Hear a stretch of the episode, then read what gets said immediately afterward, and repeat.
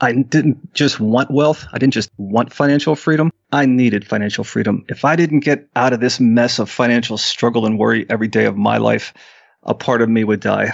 And I knew that by 30, so I set that as a goal. And really, when you set a goal like that, I mean, the next 20 years just fill up with the kind of activities that, that earns that kind of goal. So at the age of 49, I retired then. I reached a pretty big goal of financial freedom. I did set a big number for that.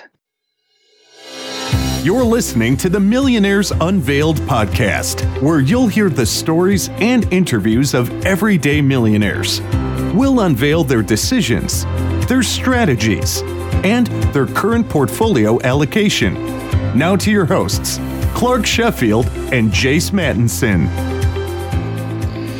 Welcome back to another episode of the Millionaires Unveiled podcast. This is episode number 145. Clark, how's it going? What's going on in your world? Good, doing well. We just finished two interviews here uh, tonight, so have another couple fun interviews coming up. We interviewed a guy who came over to the States in high school and lost a job, right? Kind of bounced around schools, lost a job, ended up homeless and then was able to to find a job and now he's just reached millionaire status so that'll be a fun interview also interviewed a, a solid guy from out west who has some real estate and and also has a corporate job and has, has built it up on the side so I'm doing well. Some interesting things coming up at the show too. Yeah, I, I must say right now, just given the the interviews we've done during the pandemic, I'm probably more stoked with our pipeline of, of interviewees and guests that we'll be releasing over the next several months than probably ever before in the in the history of the show. And you know, with that, we've had some great response. You know, just in the last couple weeks and even the month,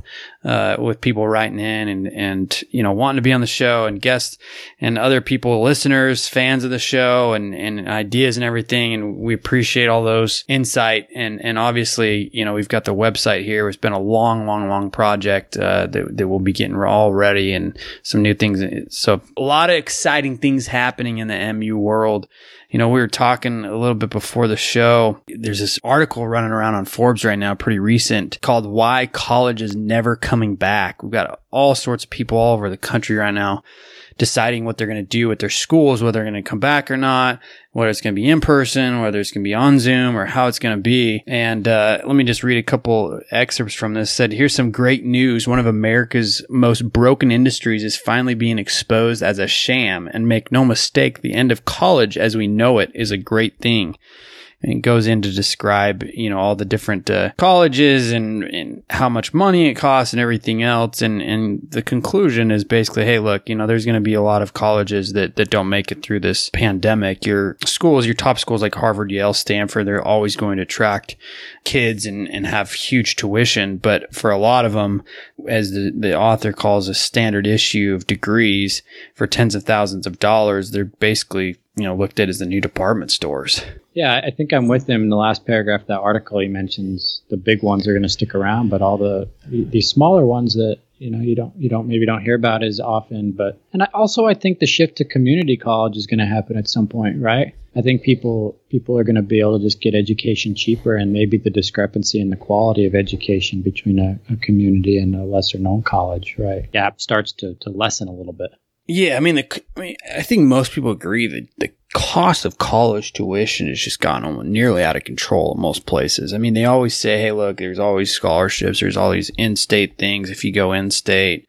And you know, there's all these programs for you to do get your education cheaper. But at the end of the day, the the cost of tuition is is skyrocketed, you know, relative to a lot of other things. You know, in in in terms of inflation and everything, and you've got a lot of companies out there. I mean, I think Elon Musk just said, I, I want to hire people for my AI team. And I don't even care if they graduate high school. He just wants people that have the skill set. So as we see more and more of that from some of these tech companies who seem to have a significant influence, do some of these liberal arts colleges, do some of these other schools you know, become almost non, you know, obsolete, if you will. I mean, obviously there's always going to be licensure for certain professions. You know, I think, think a doctor, I mean, you don't want a doctor operating on you that skipped college, right? Or skipped training in one way or another. I mean, that, that's, I just went to the community college down the street. You go, yeah. It's like that commercial, right? You ever seen that commercial where he like walks in? I can't remember what it was for, and he, the doctor walks in. He's like, "Oh, I just got reinstated. Like, you good with that?" Yeah, And the, guy, yeah, the guy's like, just sits up in his bed, all nervous. yeah, exactly. I mean, it, it, there's lots of different things, and I think you know some of these trainings, whether it's medical or something else, obviously evolve over time. And one of those is is formal education, higher education, and skill set as it relates to technology. You know, we always say that ten years ago, you know, majority of the jobs didn't even exist that, that exist today. And I think at the speed that we are are moving in the economy and the world and technology in general, I mean, that seems ever more that maybe it's not a decade, maybe it's five years that some of these jobs and skills that you might have learned in school, you know, five years ago are, are, are irrelevant. And so do we see a shift just in general in, in the education sector as a whole? It'll be interesting to see and, and watch as this pandemic plays out and as some of these call them tier two, tier three, you know, schools uh, maybe don't survive. Yeah, and the other the other thing that could take it there is is everything being more digital and more technology based, right? I Yeah. mean, some of these you could you could have more like you used to have. I mean, you still do have, but it used to be more popular to go to trade schools, right, to become a plumber or a welder for some of these more blue collar jobs. But now you could have. Spe- I mean, you have coding schools, right, Yep, and those are yep. those are becoming popular. Whereas 15, 20 years ago, it wasn't really talked about as much. So I think I think the technology stuff could really change the traditional model as well. But anyway, just something interesting, uh, interesting article we came across. Yeah, totally. I, I know I wish I would have spent a couple more years in school learning accounting instead of studying whatever the else other all the other classes they made me. Anyway, last week we had Chris Hogan. He graciously donated two Everyday Millionaire books and one Retired Inspired book. Thank you to all of those who responded to the giveaway. We had more entries than we'd ever had before for a giveaway, so we thank you for that. Those that have won have been notified. On today's show, we have John.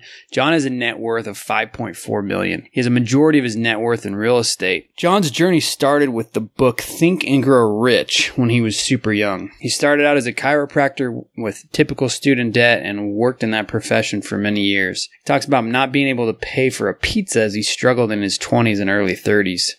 He ended up reaching financial freedom at 49 and then retired. And when he retired, he wrote a book with his son, or for his son, called The Wealthy Gardener. It's going to be a great episode with John. Once again, we've got several multifamily opportunities in the pipeline. If you're interested, reach out to us, millionairesunveiled at gmail.com. Also, we appreciate all those tuning in week after week. If you enjoyed the show, we'd appreciate you leaving a- five star review on either iTunes or Stitcher. Helps us grow the show and continue to reach new millionaire interviewees. Without any further delay, let's get into today's episode with John. John, do you want to just give us a little bit about your background and kind of what you're up to now? Absolutely, Jace. Um, a little bit about my background is I'm just a, a guy that grew up in the middle class, small town Pennsylvania. I went to a Catholic grade, school to a Catholic high school. I was just like every other middle class kid outside of Pittsburgh growing up. I had a, a book I read at the age of 20 that changed me from every other middle class kid growing up. The book was Think and Grow Rich by Napoleon Hill, and that was really the start. I look at that as the start of my journey toward financial freedom. Uh, it exposed me to a whole philosophy of success that was unlike anything we ever see from our culture in the middle class. And it exposed me to bigger possibilities, quite frankly. Um, I learned a lot about it, the education of financial achievement, but still I had to stuff, suffer. I went into my 20s. I graduated from a chiropractic college at the age of 24. I graduated with $200,000 worth of student loans in today's dollars. I worked that practice for four years. I sold it, moved across the country. I set up another practice from scratch. I, I worked that one. In the same decade, we got married. We had two kids. The kids had colic. And when I look back at that decade, it was just tired. We're tired. We're weary. We're financially stressed. And there was times we didn't know how to pay for a pizza. And it was just a good decade to be over. Uh, so we got through the 30s, uh, the 20s. I mean, somehow a lot of financial struggle. By the time I hit 30, I just knew concrete. I knew exactly what I needed. I, I didn't just want wealth. I didn't just want financial freedom. I needed financial freedom. If I didn't get out of this mess of financial struggle and worry every day of my life, a part of me would die. And I knew that by 30, so I set that as a goal. And really, when you set a goal like that, I mean, the next 20 years just fill up with the kind of activities that you keep that, that earns that kind of goal. So at the age of 49, I reached a pretty big goal of financial freedom. I did set a big number for that. I retired then from uh, the chiropractic business. I retired then from a lot of other businesses that I kind of got myself into well, I should say one other. And then I went down to the basement and I wrote my own book. You know, there's a lot of learning going on. And I wrote a book uh, for my son. He was just about ready to graduate from uh, college himself. And it was just very, very important to me that as he comes out in the world, he's not going to suffer quite as much as me. I think as parents, we all have that feeling where we want to pass something down to the next generation. And I might have done that in a little more unique way than most, but basically wrote a book over three years. He and I wrote it together uh, called The Wealthy Gardener Lessons on Prosperity Between Father and Son. We published it. It became a bestseller. It sold to foreign uh, countries, and now Penguin took it over, and here we are. So that's the overview of my story. Wow, and and we'll get more into your story, John. But first, I, I kind of want to get into your net worth. Where are you sitting today? you know, would, whenever we got ready for this, I would say that uh, I had to, I had to dig into it. You know, sometimes you lose track, and so yes, I was saying we're at 5.4 million right now. That's wow. what it looked like uh, when I went on the net worth. Yeah. And and what's the breakup of that five million? I'm almost exclusively real estate. You might as well look at it like that because the money that's parked on the sidelines is waiting for real estate. You know, so I'm I consider myself 100% in for real estate. Um, I was after a passive income, to be honest with you. It was I wasn't looking for a, you know a bunch of gold for a flow of river. My goal was to uh, have a passive income of two hundred twenty thousand dollars every year. I wanted that. I set that goal at 30 when I was dead broke. I reached that goal at 30, 49 and I retired. So to me, it was all about passive income. And I know we talk about net worth and that's a great way to, to chart and track things, but I was always had my eye on the, the river. How much passive is coming to me? That was always my number. Yeah, I think you bring up an interesting point there. You know, we, we kind of get into this discussion net worth and our, and our podcast is, is built on it. And a lot of times, you know, maybe we lose the boat really what we're looking at is what kind of stream is that going to create? And it's just part of the scorecard that, that we can use as a finite number. But, but you're right. Like that 220 is kind of what gave you that financial freedom. It's not necessarily that 5 million, right? Absolutely. But I won't, I'll, I'll agree with you. The net worth is the number because you can chart the stupidity or the, the value of your choices based on a net worth.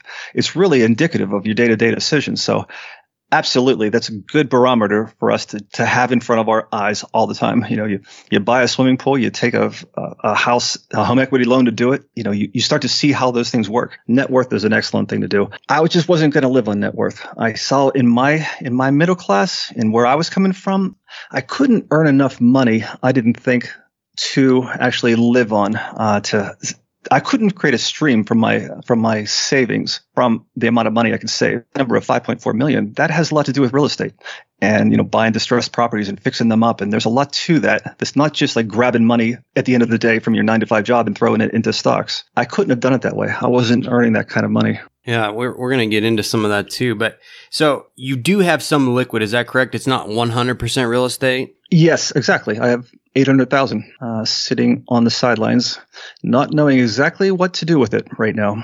And do you put that into the market or is that just straight cash? It is a federal money market account, maybe. Okay. Um, it's sitting on the sidelines over there with my brokerage uh, company there. Yeah. So I can, it can go in, in instantly, but it's sitting there on the sidelines and it's it's not as bad as a money market, but it's close, you know. So, you know, that, that, that's the question. Like, is money on the sidelines really a terrible idea? You know, everybody says you gotta, you gotta get in. Well, you gotta get it in when it's a good price. Yeah, I'm, I'm for you there. But what if we're what if we don't know what to buy right now? You know, this is kind of a difficult, difficult time for us to know when to buy and what to buy. And what an interesting day to talk about this, right? With the markets. Exactly. And uh, you know, I, I was telling Clark earlier, I'm, I'm very happy. I've got a bunch of cash right now sitting on the sidelines, right? I think anyone who does would be. Granted, I've got enough market exposure too, but it's an interesting conversation. You don't even ride that wave and you never have really, correct? Oh, I wrote it. Yeah, I wrote it. I was I was in, all into uh, rental real estate forever.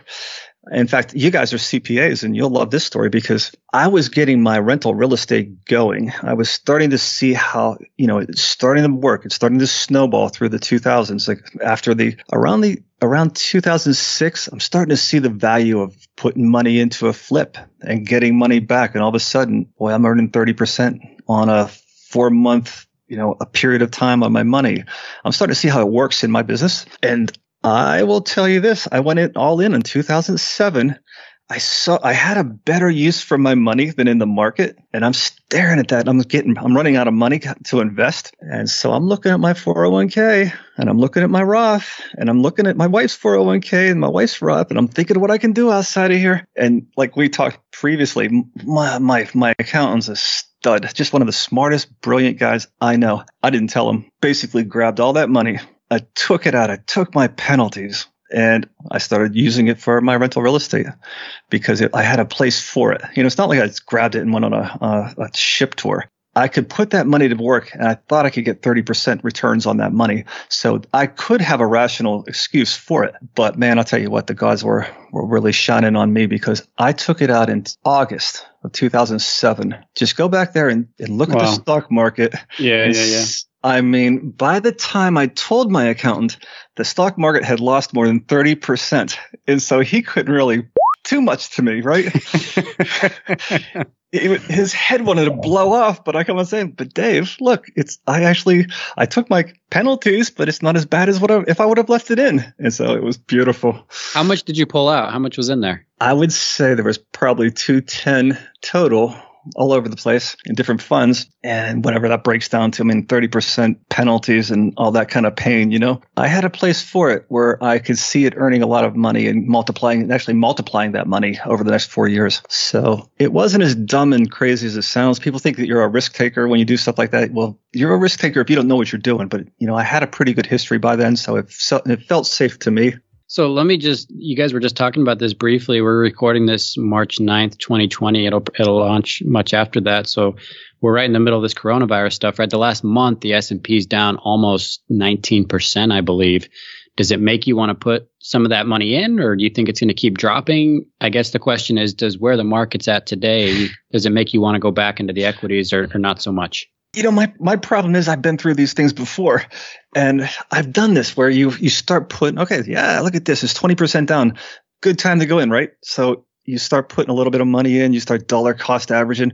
Well it can continue to tank on you man and you can all of a sudden you're just you're out of money and it's still going down. So right. no I I'm, I'm not there yet. Uh, I would say that I can't help it. I mean, everybody has a certain mindset going into the market, and I, I'm just not good for the market. Like that's, I think, the value of having an accountant. The value of an accountant or a financial, uh, you know, help is that people like me who want to pull the trigger really quick and get the hell out of there and run with their money, it, you'll have like a barrier between that emotion and the action when you have somebody that's working with you. I'm not good for it. Uh, I can tell you, I like control. I don't like the idea that somebody sneezes and all of a sudden Apple stock is less. Uh, it's not for me, but uh, I see that a lot of people, you know, do a lot of things, and for me, I used my money in a business that doesn't look appealing to a lot of other people because this, you know, rental real estate is not an asset class to me. It's really a, it's really a side business. So there, you're totally right there because there's people that say I don't want to invest in the market because I can't control it, and then there's people that say I don't want to do rental real estate because I don't want to, I don't want the job and I don't want to deal with the headache, right? And I don't want to receive calls when I'm on vacation. So you know, you know, we you hear them both you got to make a decision. And that decision is you're going to choose worry or you're going to choose work. Take your pick. And I chose work. Yeah. And then the other thing with the market is for the last week or two, right? People have been saying, oh, it's such a buying opportunity. It's dropped. It's down 5%, right? Oh, my heavens, it's down 8%. Buy, buy, buy. Dollar cost in every day. And now you're down 18. I know. Right. And so, I mean, you never know. You, you never well, know. that's that's when you turn the TV off. They, you know, they call them the marketeers. You know, shouting, shouting, shouting, making. You know, we're all watching. They're talking the words like plummet. Uh, I can't take it. I yeah. I need to have some control of my life, and and I realize smarter people than me are in the market, but uh, knowing my personality, I'm I can handle the work. I can handle the stress of real estate. I'm not a good worrier. Yeah, so I want to dive into that real estate obviously because it's such a it's majority significant, right? Almost all of your portfolio. But just backing up real quick before we do, how did this all get started? You kind of alluded to it at the beginning. You had two hundred thousand dollars in student loan debt. Wh- when did that moment come? Was there a moment? Was there a year? I know you said later in your 20s, right, where you're talking about you couldn't scrape together money to buy a pizza. When did that moment come for you and you said, I've got to figure it out and I'm going to be financially independent or I'm going to I'm going to do this a different way? One of the worst days of my life. I've sat for an entire day beside a tombstone in a cemetery. I was 30 years old. It was a sunny day. Went for a walk, sat down beside my grandfather's tombstone. I sat there thinking that I just gave the last 10 years of my life trading my hours for dollars. And while you know, I kept a roof over our head. I had nothing to show for it, and I just couldn't. Uh, that was the day that I, I, I really realized how I could be a wage slave for the rest of my life. I'll never forget that day. And the reason I say that is because I was sitting beside the tombstone of my grandfather. My grandfather was a coal miner. You know, we're from Western Pennsylvania. He went down into a hole every day, came out 10 hours later dirty. He did that for 40 years. And you know what? He died of black lung disease and he left his family in absolute poverty and he gave his life. He had a responsible life. Uh, he took care of his kids. He did everything was, you know, he did the proper thing, the responsible thing. But the sad thing is, he turned down a Major League Baseball offer when he was 20. He decided to do the right thing to help his family. There wasn't any money in baseball back then. But then he went into the coal mines and he gave 40 years of his life to die and to die broke. And I said, you know what? I just felt a camaraderie right there that day. And I said, this, I'm going to do the responsible thing too. I'm also going to take care of my family, but there's no way, there's no way I'm going to end like that. I'm going to change the story of our, of our family. And our family's not going to just live an expensive lifestyle where we spend what we get. Our family is going to overcome finances. We're going to we're going to attack this financial condition and we're going to win. That was that was my goal. I felt a I felt a resolve that day that was a before and after in my life and that's when I really made, you know, people talk about mindset. They talk about uh, having confidence and determination and pers- persistence. I think a moment comes where you're changed. And that was my day of being changed. I wasn't that kid in the 20s anymore that was going to take this crap anymore. I was going to, I was going to set out. And yeah, it, my life did take off in that direction. Uh, rental real estate became a big part of it because I wasn't earning enough money to save enough, you know, and retire. So I had to pursue the, if it was more work, it was more work. My kids were going to see me sacrifice. I pursued real estate and it got me there by the age of 50. And I, I should say this, it got my kids out of college as well without any student debt along the way. So they would have a much better start than me. And so that's what rental real estate did to me. Well, thank you. First of all, I appreciate you sharing that. So you're 30 years old at that time, right? What were you making? I was always making, in terms of income, probably about $110,000. That's that's the average income of an average chiropractor. I was an average chiropractor. However, a family of four, my wife is staying home with the kids. Uh, we were consuming a good portion of that. So at the end of a month, you know, we're we're talking about saving a thousand dollars, five hundred bucks, or nothing at all. You know, it was tough, and so I needed to put the pedal down. After that, I would say after that time we talked right there uh, about that day in the in the cemetery, that was a pivotal day for me. I put the pedal down. I got determined in the next five years. I always say that you can transform your life in the next five years. I did start adding 20, 20 hours of my free time to real estate. I would go around, I'd look at houses, and that's how you get started. You know, you, I could borrow money, I could do whatever I wanted, I could do things like that just to get the ball rolling. But then it can, it can start rolling pretty quickly too. So I put the pedal down in my chiropractic clinic and I started increasing a lot more. I got that up to $220,000 after five years just by working like an ox and working until 10, 10 o'clock at night. And then I was investing on my free time. So that's what happens when you change your mindset, sit in a cemetery all day and say, not for me. I'm just not going to do this. I'm not going to live that life. Wow. wow. And then you retired from your chiropractic job at, at what age? 49, 49, 49. years old. Mm-hmm. Okay. And so that day after you after you sat there and you kind of came to that realization, did you know it was going to be real estate or did you just say I got to figure out what it's going to be and I'm going to figure out how to do it? I suspected it would be real estate because you know, there's I suspected real estate. My parents had a couple duplexes. I'm aware of the numbers in this area. We're in a rural area. It's it's not going to be like glamorous by by stores and that kind of. We're nice by nature here. We have a we have a beautiful area, and the gold in these mountains is the is the rental real estate. I'm aware of that. Like we have a good rent to buy ratio here. It's very rare, and I was aware of that all along. So if I if I wanted to put the pedal down on anything, I, I didn't know how I would take off on real estate. I didn't know how I'd be so well suited to it, but I did realize that was the opportunity sitting right in front of my face should I want it. So yeah, I, I went into it thinking that. So then walk me through here. How did it how did it start and maybe your first deal or two? Okay, first of all, pedal down. I I'm increasing myself from 110,000 up to 220,000. First deal is me walking uh, into about 20 houses with a realtor, and I'm trying like hell to pretend like I know what I'm doing. But I really did. I, I, approached this like a business. I approached this like I went to school, and I I knew I had an accounting system set up before I even bought my first one. I walked into one of these houses, these foreclosures, after the first twenty, and all of a sudden it jumps out at you like, okay, there's nothing wrong with this one. Like in every other one you walk through, you gain the experience of seeing what's wrong with rentals, and when you walk into one there's nothing wrong with, huh? So I, am looking and looking and looking. And I'm baffled. I guess this is the one we buy. But still, it, I bought it for thirty-eight thousand dollars, and my hands shook and I had sweat coming off of me and it was it was terrible. And now I can buy you know three hundred thousand dollar properties and I don't feel that way. I don't don't even have to tell my wife now. But uh, back then it just about killed me. That, that's, that's, the truth of it. And, and like what, what was that? Uh, uh, two uh, how many bedrooms, how many baths? Two bedroom, two bath. Uh, sitting, yeah. But you know, being the idiot I am, I, I moved in the first drug dealer that called on the phone and they trashed the unit and I'm down four thousand after one one year. So here we go. So did you uh, did you pay all cash for it? I would yeah, I went in, in all cash, and then I would fix it up with more cash, and then I would refinance out. Right. So let's say I go in with thirty eight thousand, I put twelve into it. Now I'm at fifty. So I can go to the bank. The thing will, I think the thing would appraise for eighty thousand at that point. That's what you're looking for. That that rare one that will appraise up, right? It's mispriced, just like a stock. And so I can go in and get a get a loan. I can bring that loan back, refinance, get my money back, and go on to the next one and that's that's how the ball starts rolling right there for me. And what did that rent? I mean, maybe you don't remember particularly that one, but what do you kind of look for? How much did that rent for? How much did it net after a mortgage payment? You know what? I well after a mortgage payment, I never with mortgage and with financing, I never would accept 25%, less than 25% around here. Never.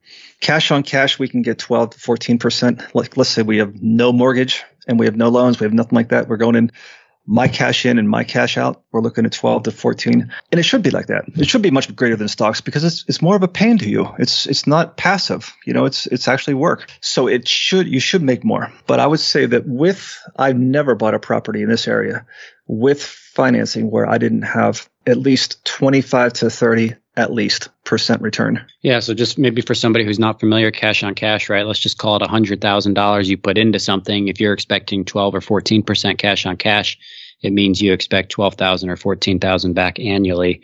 And then if you lever that, so you buy something worth 100,000, but you only put 70,000 down, right? You can earn 12 or 14,000 dollars a month, and so your returns your returns increase and your cash on cash increases because you're putting less cash into the deal. So now, John, big picture here, what's your portfolio, your real estate portfolio like? I have 110 units. Uh, they're mixed all between those first uh, single families and duplexes that I buy.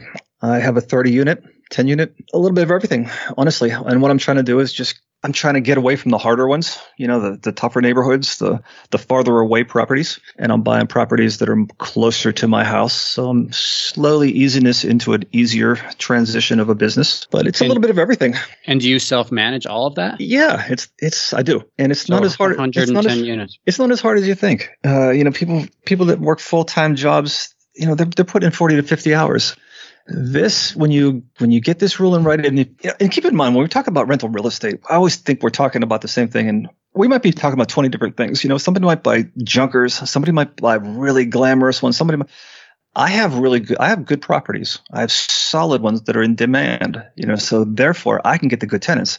Therefore it's a much easier deal for me. I have very few people that i wouldn't invite over to thanksgiving. That's the kind of prop, uh, properties i have. So because i have that it's much easier deal. And so yeah i can I can manage myself. Uh, I did buy the 30 unit so that I can move in uh, a secretary up there, and she's going to take care of all the paperwork, and wow. that's that's in the transitions. So yeah, the, I bought that one not even looking for a profit. I look, I bought that one looking to employ people with the profit.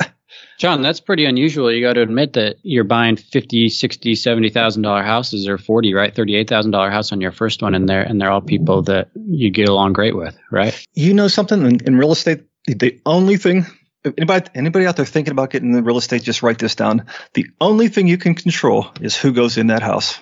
Once they're in that house, you're not 100% in control anymore. And so, yeah, because I have the uh, luxury now of of some excess cash flow, I can sit on a property forever.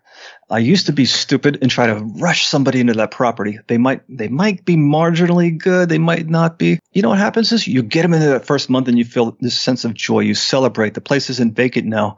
It's like, well, guess what? That person comes out. They stuck you for the last three months of rent. They left the place like a pigsty, and all of a sudden you're down two thousand dollars. It's so no, no, no. I'm, I, I hold off. I only bring in the good people. I will keep those places vacant forever if I wanted to, and they never stay. You know, because I have good places. You have nice, mm. clean places. And what is it? What is it? What is your average one or, or two bedroom apartment or house rent for? Uh, single family house or duplex? Yeah, single, let's do a single family. I would say a two bedroom in our area would go for about 700 single family house, about 700 rent. Some people would tell you more, but they're but again, you're talking about the market determines that far more than sure. we do. Of course. Yeah, yeah. You can you can make it 850, but they'll be out real quick. Or you can make it 700, and they might last five years. And so, what's the better deal? You'll find out that there's a sweet spot that keeps them there the longest, but doesn't give it to them. You know, so you're always looking for that sweet spot. Yeah. So real estate value total. What what's the value of all that real estate?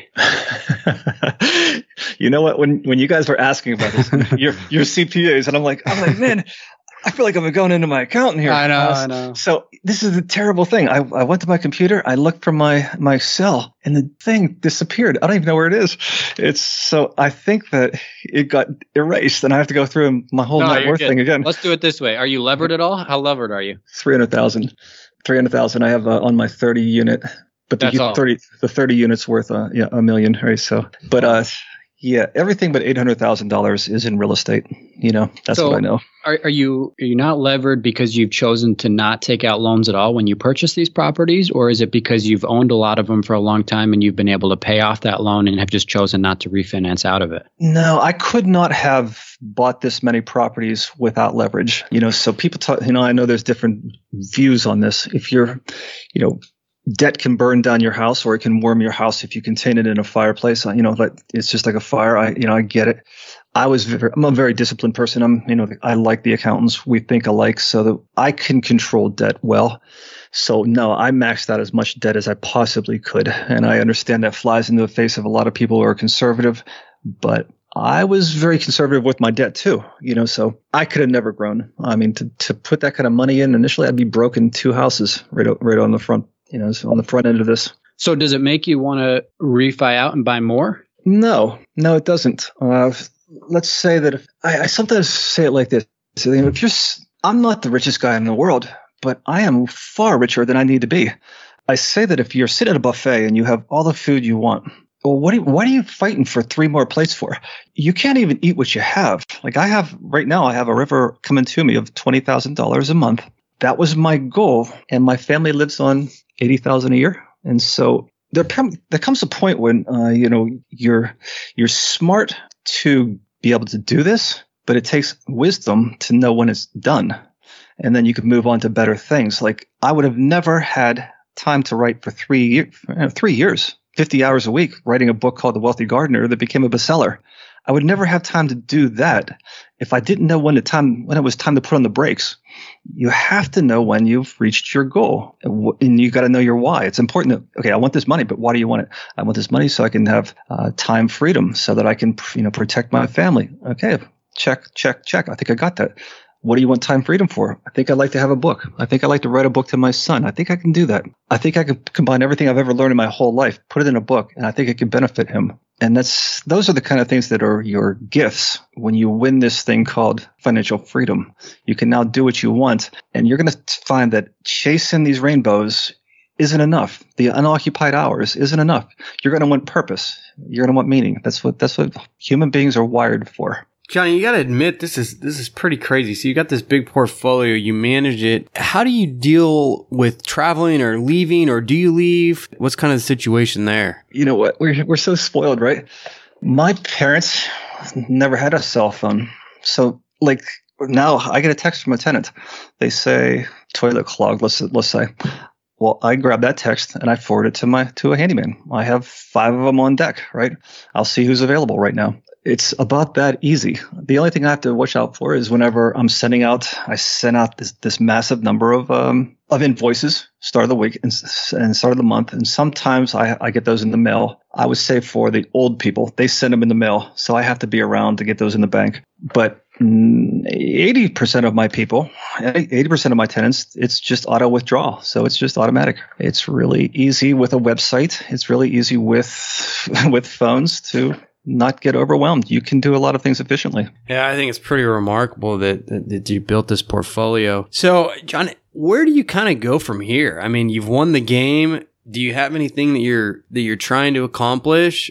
Is there anything out there that, you know, big purchases that you want to make with this cash flow or what's kind of the, the, the deal there? and now you get to the bottom, the bottom of it, right? So I think, like, I think there's a misperception about how, you know, people look for financial freedom and they, they're going after some sort of a, a goal like that. Sometimes to earn financial freedom, we have to become less materialistic that's the irony of it. That's what people don't understand. I am, I love reading. I love exercising. I, I, those are free. I, we have a lake house. I, I go down there and I'm, we're going to put our pontoon in in about a month. Well, that's kind of free too. So no, I don't. I, I would like to pursue the meaning of this wealthy gardener book. It's striking home uh, for a lot of people in an, in unexpected ways. I'm getting a, a lot of letters from prisoners that are used in the book for in the prison systems as a as an education for finances. I'm getting letters from ministers that are using it in churches, and it's a strange thing how this is evolving. So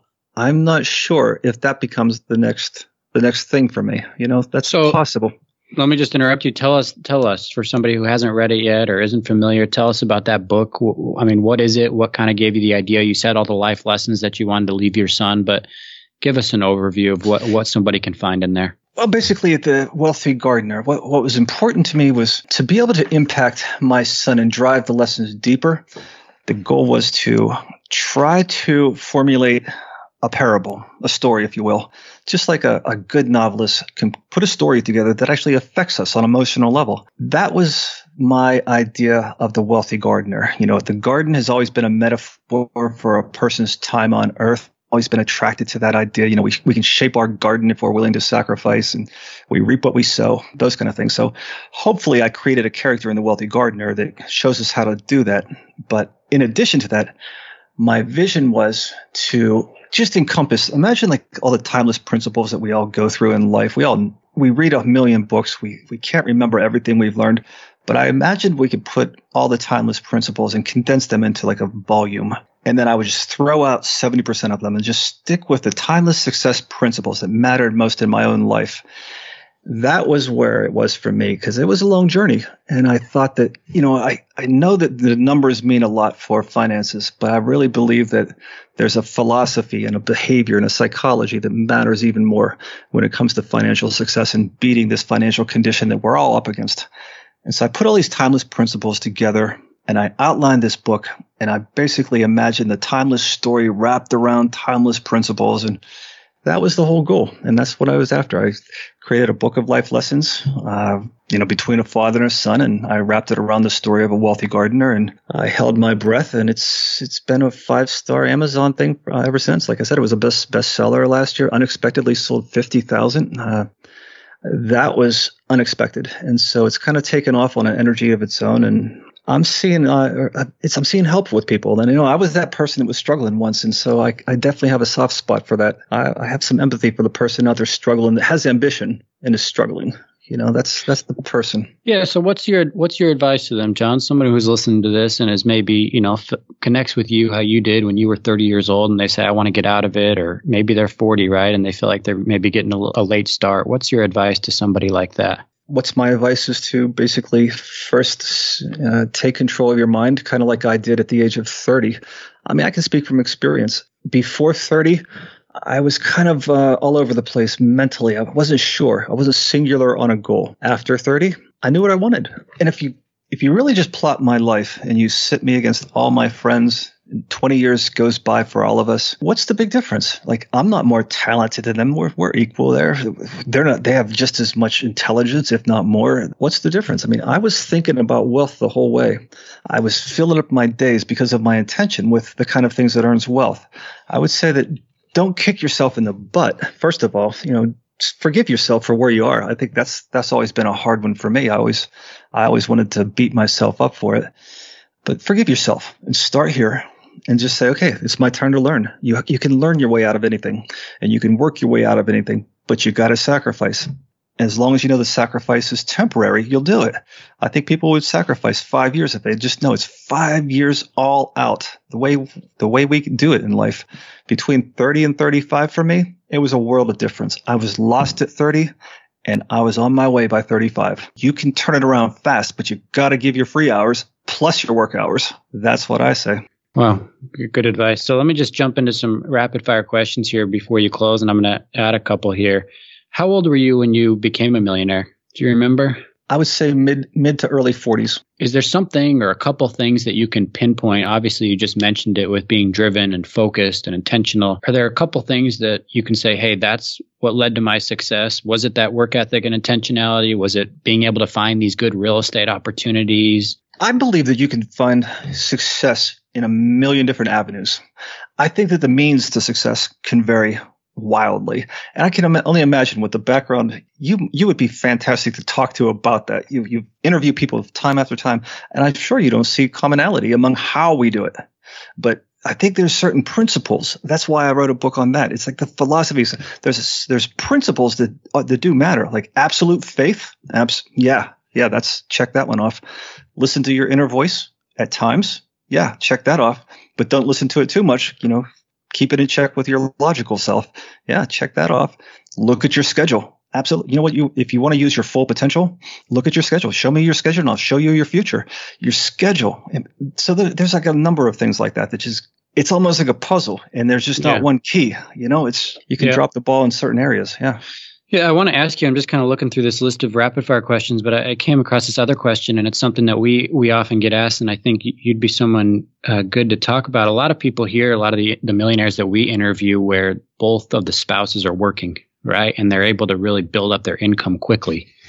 and, and, make a lot. And you mentioned that your wife was a stay at home mom, right? Correct. But uh, obviously, you were still able to get to well over $5 million in climbing. I guess the inside of that decision and was it a financial decision? Was it a family decision? Did you think, hey, maybe she should work a few more years so we can build it up? Or any any advice you could share there? Yeah, no, she I, I gave her that ability. You know, I I don't know when I when I got married, I can remember when I'm 24 years old, I, I had a big dream for my life. That dream included my wife.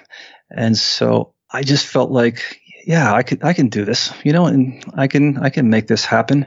I think she then reciprocated by allowing me to work like a mule. You know, I, it takes a lot of sacrifice and it takes a lot of time where you have to sit down with your spouse. And I think you have to communicate a lot. People always talk about you're a workaholic. Yeah, well, that's called sacrifice, and it used to be called a virtue. You know, it's you're out of balance. Yeah, that's called contributing and, and actually going for the things that might help your family.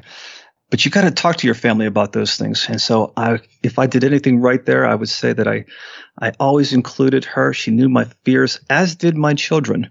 They knew my fears. They knew my my intentions. They knew what what was possible to go wrong in my life and why I was sacrificing. They, I included them so that my life became an education for my kids. And my wife had sympathy toward what I was doing because she understood exactly why I was getting home at 10 o'clock sometimes or taking off on a Sunday morning to go check out a rental. So we worked as a team that way. You know, she gave and she gave a lot and I gave a lot. So to get where we are. No, I appreciate you sharing that. Thank you. And it's kind of an odd question, but one that comes up a lot. So, so thank you. Yeah. Has has all this success and and you know fortune, I guess, right over five million dollars, has it affected your happiness levels, your confidence levels? Has it changed you as a person at all? No, you know what? You have to be successful before you get the money to be honest with you. That's how you get it. Like you, it's a delayed reaction. You know, the wealth comes from you being confident earlier on in your life. There's a lag to this kind of stuff. So you have to be performing effectively. You have to be confident there. Uh, so that's a whole one question, right? Do you, in terms of how how am I as a performer or how do I feel confident wise? No. Do I feel happier with the money? Yes, absolutely. 100% yes. And the reason is I don't have to worry. People always say money won't have make you happy. Well, it can buy you a worry free day, one after the other. And I can tell you, I love the fact that if I don't want to, if, if I'm burned out tomorrow, I can just take my walk for a dog, um, my, my walk for a dog. You're burned I out. Take, I can take my dog for a walk. Where am I? Uh, so yeah, absolutely. The, the freedom. Yeah, that makes you happier. Absolutely. My, my daughter has to go back to medical school. Can I help her? Yes. Does that make me happy? Absolutely. It makes me happy. It makes me so gratified I sacrificed those years. So yeah, money can make you happy. I don't want to hear it from other people. Do, do your friends and and obviously your your immediate family does? Does your extended family, if you have any, or your friends, do they know about your wealth? Ah, probably not until I wrote this book. I was a real under the radar guy, right? you know, I I was telling you guys, I I love my accountant. I love my accountant because he's the only guy who ever knew. Like, if you're doing this right, the world doesn't see it. You know, I'm the I'm the typical millionaire next door kind of guy. You know, I'm minding my own business. I have good friends, but no, you don't include them in that because you're earning more than them and you're doing things that would make them uncomfortable. So you you respect that. And but man, I show up with my accountant. I was like, my my wife thinks I'm nuts. I'm like, oh man, I'm so excited because that person gets to see what I'm doing. It's like that's my report card now. You know, it's like finally somebody sees this. But no, Right. if you do if you're doing it right, it's invisible. That's So what I th- say. this is the guy that does your taxes. I assume. I'm just curious. How much do you Yeah. pay for your taxes? Uh jeez. You know, who's who's listening here? Yeah, I could tell you this. The, one of the greatest things about real estate, one of the greatest things is is the tax the tax write-offs that you do get. Uh so it's certainly a low I'll say this, it's a low low bracket because because of you know, depreciation is a fantastic invisible force in this world. Yeah. I love depreciation. Okay, let me ask you a couple more here. Most expensive car that you've ever purchased? I'm driving it right now. Uh, twenty-five thousand dollar white Jeep Grand Cherokee. Okay. Any uh, just in, in closing here, any mistakes you've made or any any final words of advice in closing? You know, obviously a great book out there with lots of advice. Any last piece that you'd want to share? You know, I, I my life wasn't the story of like the bankruptcy that came back from it. The, yeah, I was just I was the guy with the family who who just lived and plodded forward, lived a consistent life, did things consistently right. You know, of course, you make mistakes here and there with uh, with an investment, but those aren't the kind of things you're talking about. I would say that if I look back over my life and I have any regret whatsoever, I would say that I worried too much. Even though I it was my job to have confidence, I just worried. I was always in, in a state of fear. There was always a, a trepidation that it might not work. And you know that that just steals joy from your life. You know, it's somehow you have to you have to find the balance between going after what you want and finding peace where you are like that's that's a that's a certain balance and i would say sometimes maybe i drove too hard and uh, that's that's my mistake not not some sort of calamity through finance but more of a philosophical mistake where i It's it's hard though, John, right? Because you're young and you you worry that you can't make it. You worry that you're not going to get to where you want to be. You worry you won't have enough. You know, h- how do you overcome that when Well, you're that's- not to where you're at? That's exactly it. See, and that's that's me busting my ass looking backwards, right? So I'm at 50. I made it. I'm saying, you know, you you really should have uh, enjoyed the roses along the way. Well, okay. Guess what? I was I was in a lot of debt back there when I was sit, standing beside those roses. You know, and there's you never know how it's going to work out. You know, do you ever see Steve Jobs in that Stanford address? You know the. And he talks about how Right. it, Yeah, it yeah. all makes sense looking backwards. The dots all add up then. And man, it's so true. But yeah, still, I do think that you can live your life without fear. It's your job to. You know, you shouldn't be a, a, a little boat on the waves. And so that's what I would do differently. Wow, great advice. So, and just lastly here, you had two hundred thousand in student loans. How long did it take you to pay it off? You know, 34, 33. And, and let me answer that in a, in a more, in a more, uh, revealing way, probably around the age of 33. And so the way I look at it, we talk about opportunity costs in life. I was broke at the age of 18. I was back to broke at 33. You guys are the accountants. How many years is that? So 18 to 23, so 15 years. It took me 15 years to get back to being broke from the age of, because I was broke at 18 and I went through all those years. getting myself in debt, getting myself out of debt, you know, that kind of stuff.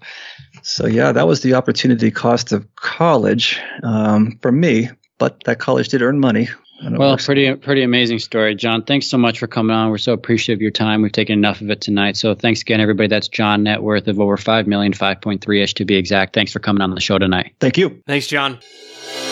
Thanks for listening to the Millionaires Unveiled podcast with Clark Sheffield and Chase Mattinson. For more stories, investment opportunities, and information, check out our website at millionairesunveiled.com. See you next time when you'll hear from another everyday millionaire.